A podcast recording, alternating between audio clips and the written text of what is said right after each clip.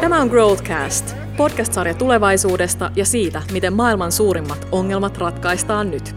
Mä oon Katri Kallio ja mun kanssa täällä on Lauri Reuter. Terve!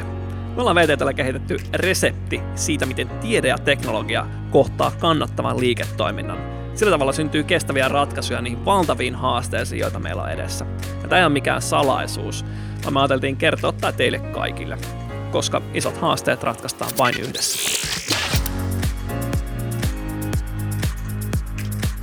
Hyvä elämä ei ole ollenkaan itsestäänselvyys, eikä se, että me pysytään kaikki terveenä.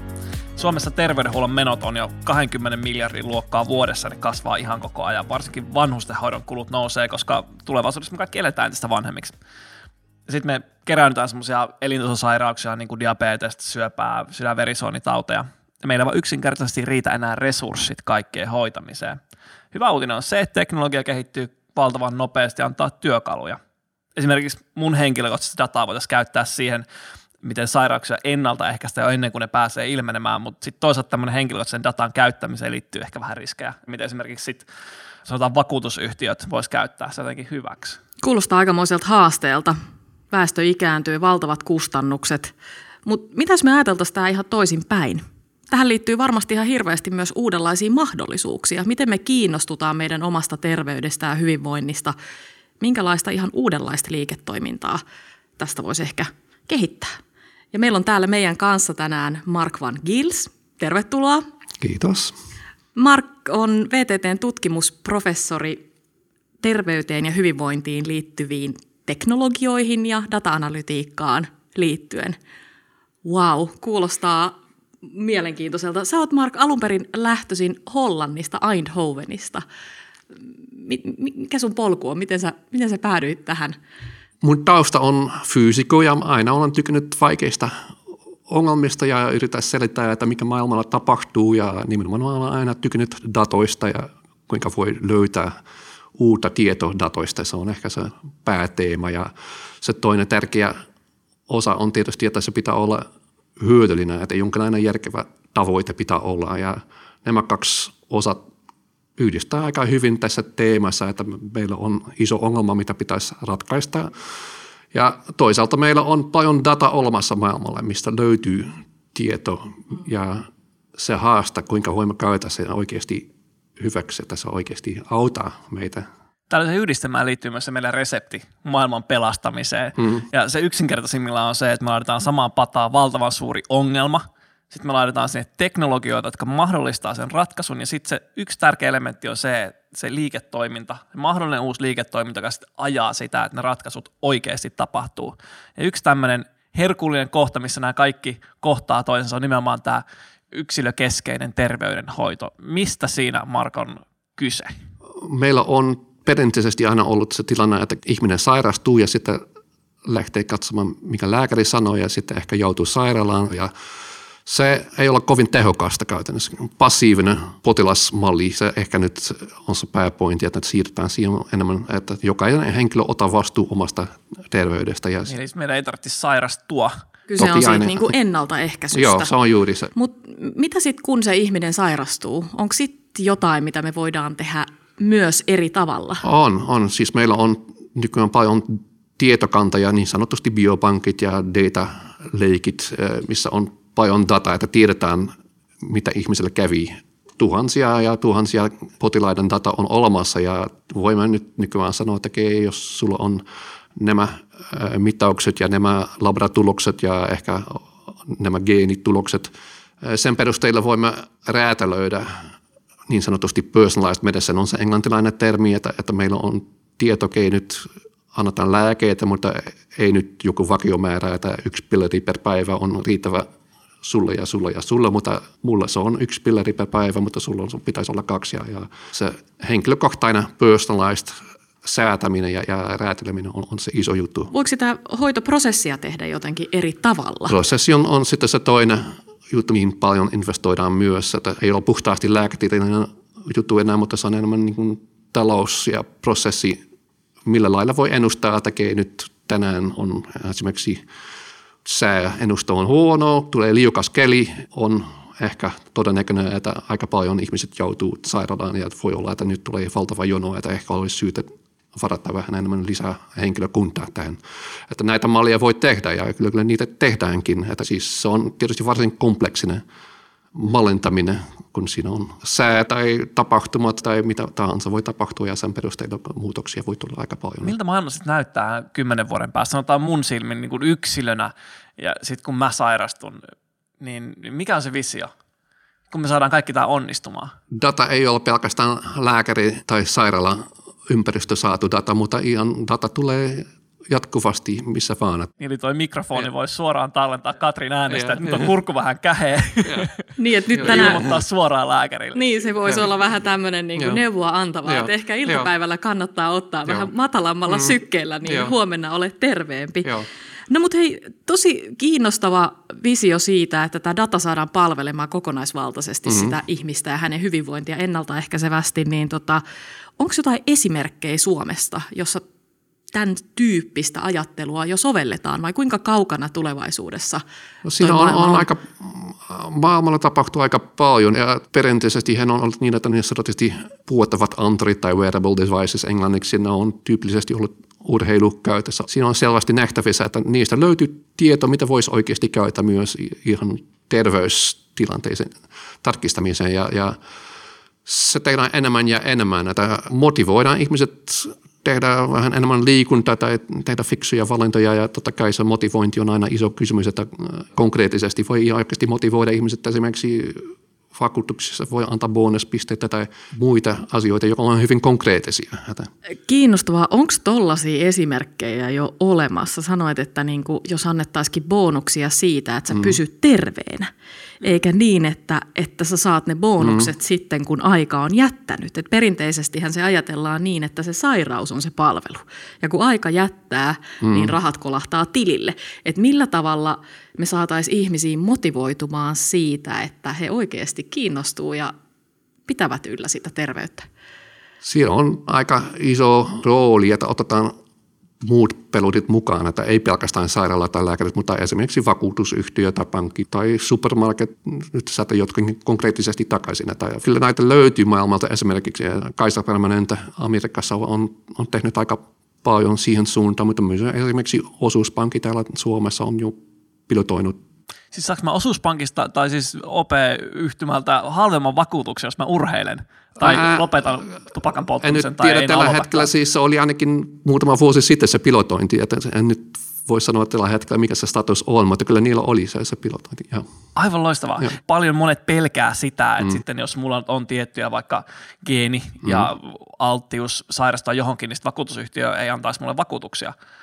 Silloin on aika, aika tiukat lakisäädöt olemassa, että ei, ei voi ristikäytä näitä datoja. Kyllä se on GDPR ja mutta ihan peruslakisäännöt estää sen hyväksyn käytön näin, että tätä voi käyttää ihan Noin. Tavallisen ihmisen ei tarvitse olla huolissaan siitä, että se data automaattisesti valuisi näiden niin kuin pelureiden välillä. Että pitääkö se, tai onko siinä mahdollista, että yksilö itse hyväksyy sen, että mihin hän niitä tietoja Aina, aina pitää, joo, ilman muuta aina on se mahdollisuus ja pakko tarkistakin, että mihin se data menee. Ja aina voi kieltäytyä ja aina voi sanoa kesken kaiken, että ei nyt että enää ole enää olla mukana, että kyllä se data pitäisi ottaa pois. Kyllä se on aina – ja täytyykin muistaa myös se, että mm. vakuutusyhtiön intresseissä on varmaankin myydä niitä vakuutuksia, eikä olla myöntämättä mm. niitä.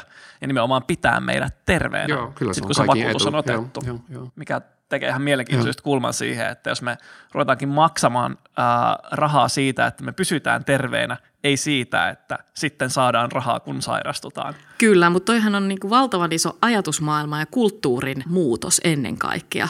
Että jos ajattelee, että ehkä helposti siinä niin kuin entisessä tai nykyisessä yhteiskunnassa siihen sairauteen ja terveyteen liittyy paljon sellaisia niin kuin ulottuvuuksia, että niistä ei puhuta tai ne on niin kuin sun oma asia ja, ja se, että me tehtäisikin siitä niin kuin yhteisöllinen asia, että me kannustetaan toinen toisiaan. Kun nämä bisnekset on rakennettu ja meidän kulttuuri on rakennettu toisin päin, niin näetkö sä, että tuleeko tämä murtumaan ja menemään oikeasti läpi yhteiskuntaa? Se on pitkä prosessi, sanotaan näin, että kyllä nämä ajatukset ei ole ihan uusia. Että kyllä siis, jos katsot vähän kirjallisuus ja kirjoja, kyllä ne on jo kymmenen vuotta sitten. Ihmisillä oli jo ajatuksia, että kyllä näin pitäisi mennä, mutta niin kuin sanoit, että tämä on vaikea prosessi. Ja, ja se motivointi on yksi juttu, mutta koko se infrastruktuuri ja mistä rahaa saadaan ja kuka maksaa mitä, että saako Kelalta esimerkiksi rahaa, jos käytät urheilusovellusta tai kuka maksaa. Kuka tästä nyt sitten hyötyy? Mm. Eli jos joku voi tehdä tällä hyvää liiketoimintaa ja luoda kasvua, niin silloin se luultavasti tapahtuu. Mm. Miten sä näkisit, millaisia uusia liiketoimintamalleja tämän ympärille voisi muodostua? Ainoa tapa on, että käytetään yhteistyö onko se sitä ekosysteemiä hanke tai minkälainen ajatus haluaa sanoa, että missä on sitten tietyt tekniikkayritykset, palveluyritykset, lääkärit, potilasjärjestöt, kaikki on mukana ja keskustella keskenään ja istu pöydän ääressä ja ei pelkästään istu pöydän ääressä, mutta on tietty tavoite, missä se tehdään yhteistyö monta vuotta ja sitten rakennetaan esimerkkiä ja testataan, ja kyllä se on erimaisen pitkä prosessi. Kyllä se ei ole jotain. Varsinkin just se sillä kannalla, että ne, jotka tästä tekee rahaa, on varmaankin nyt sitten yhteiskunta, joka säästää paljon, ja toisaalta esimerkiksi työnantajat, mm. jotka ei tarvitse maksaa kalliita kuluja siitä, että työntekijät on sairaana. Miksi tämä on mahdollisuus kasvulle Suomessa? Missä me ollaan erityisen hyviä? Ollaanko me tässä ekosysteemien rakentamisessa? Siitähän paljon puhutaan, että pieni maa ja, ja me ollaan perinteisesti oltu hyviä tekemään yhteistyötä. Tai onko se jotain muuta? Missä sä näet, missä ne Suomen jutut on? No, perinteisesti Suomessa on kova lääketieteellinen tekniikka osaaminen, että meillä on paljon yrityksiä, jotka tekee kuvantamis laitteet tai potilasmonitorointi, GE Healthcare tai Nextim tyyppiset jutut, mutta tässä on paljon startuppia, joilla on valtava into tehdä nimenomaan näitä juttuja, että ei pelkästään tekniikkaa, mutta myös motivointi, palvelu. Sitten on toisaalta, jos halutaan motivoida ihmiset, voi ajatella myös, että esimerkiksi pelejä, kännykkäpeliä tai muita peliä, kyllä meillä on tietysti aika, aika hyvä valikoima yritykset, joka tekee peliä ja oikein on hyviäkin. Sitten on Toisaalta mitä tarvitaan ei pelkästään data-analyysi, mutta myös mittaaminen, datasiirto, kaikki ne komponentit tulee esiin. Että kyllä tässä löytyy tosi paljon mahdollisuuksia erilaisille yrityksille Suomessa. Mä just surffailin Applen verkkokaupassa ja katsoin, että useat niistä laitteista, millä siellä voi mitata omaa terveyttä, niin tämmöisiä vaakoja tai verenpainemittareita, on Nokia, Nokian tekemiä. Moni yritys yrittää tulla mukaan ja, ja katsoa, että minkälaiset mahdollisuudet on. Että kyllä että on oikeasti paljon mahdollisuuksia. Onko meillä VTTllä tehty jotain mielenkiintoisia esimerkkejä tähän liittyen? 20 vuotta sitten aloitettiin ihan se peruskuvio, että potilasmonitorointi, mutta enemmän ja enemmän olemme mennyt siihen suuntaan, että mitataan kotona ja yrittää ennustaa esimerkiksi stressin mittaaminen tehdään työpaikoissa tai sitten yritetään ennustaa esimerkiksi varhaisvaiheessa dementia tyypilliset symptomit, joka ei pelkästään mitata magneettikuvauksessa, mutta ihan ei voi kotona mitata minkälainen kävelytyyli tai kuinka normaali arkipuuhat sujuu.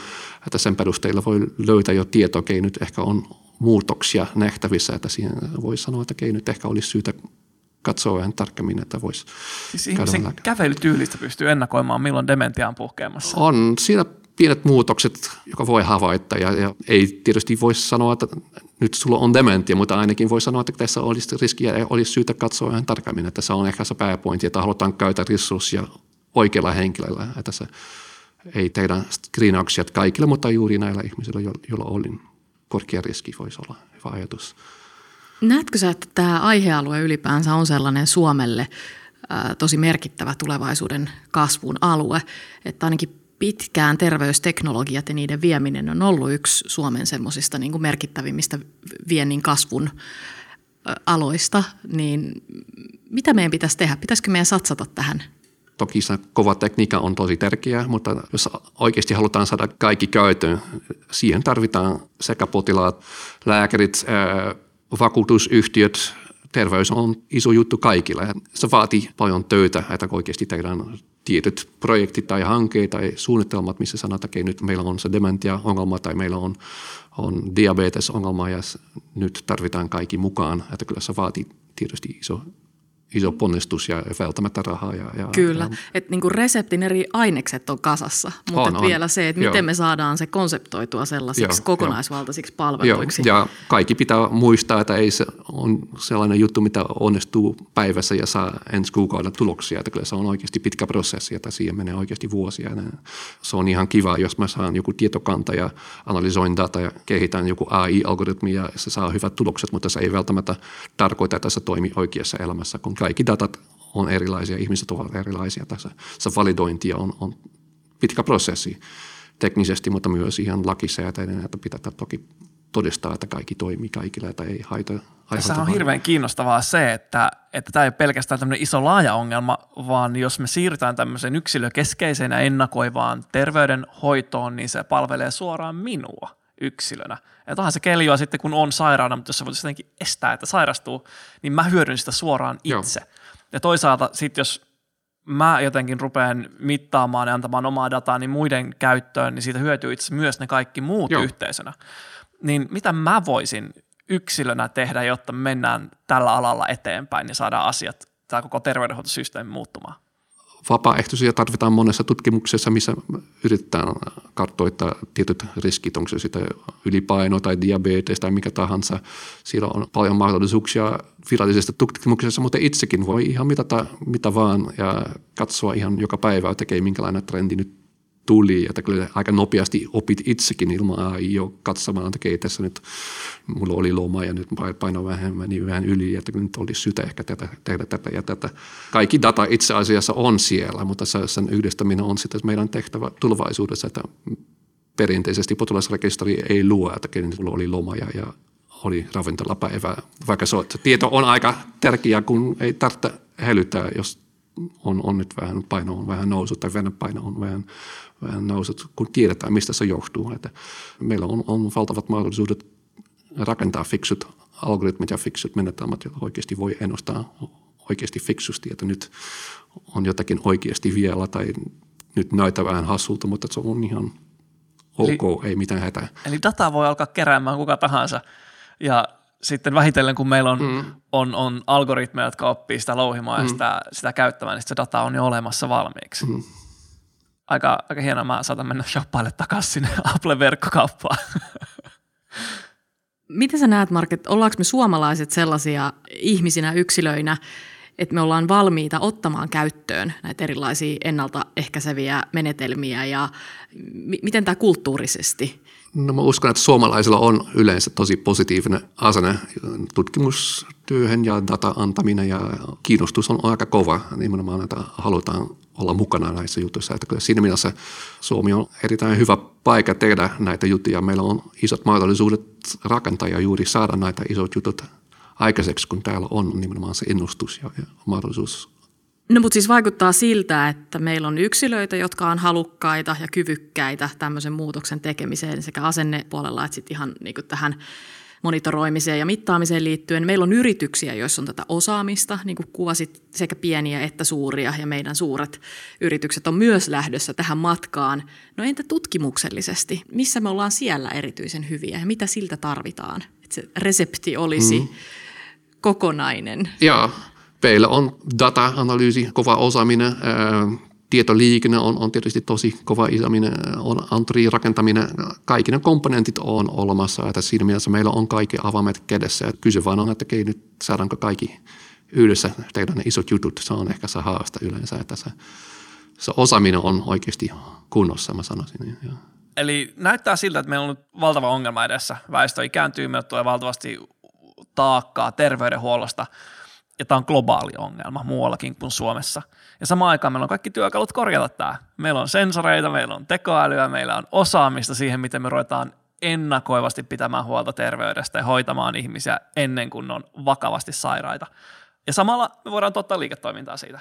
Eli voidaan säästää valtavasti rahaa valtiolta, terveydenhuollosta, voidaan säästää multa sitä kiukkua, kun mun tarvitsee olla kipeänä, ja voidaan luoda ihan uusia liiketoimintamalleja siihen, että miten esimerkiksi vakuutuksia myydään toisella tavalla, ruvetaankin maksamaan ehkä siitä, että pysytään terveenä eikä siitä, että sitten joku maksaa, kun mä oon kipeä.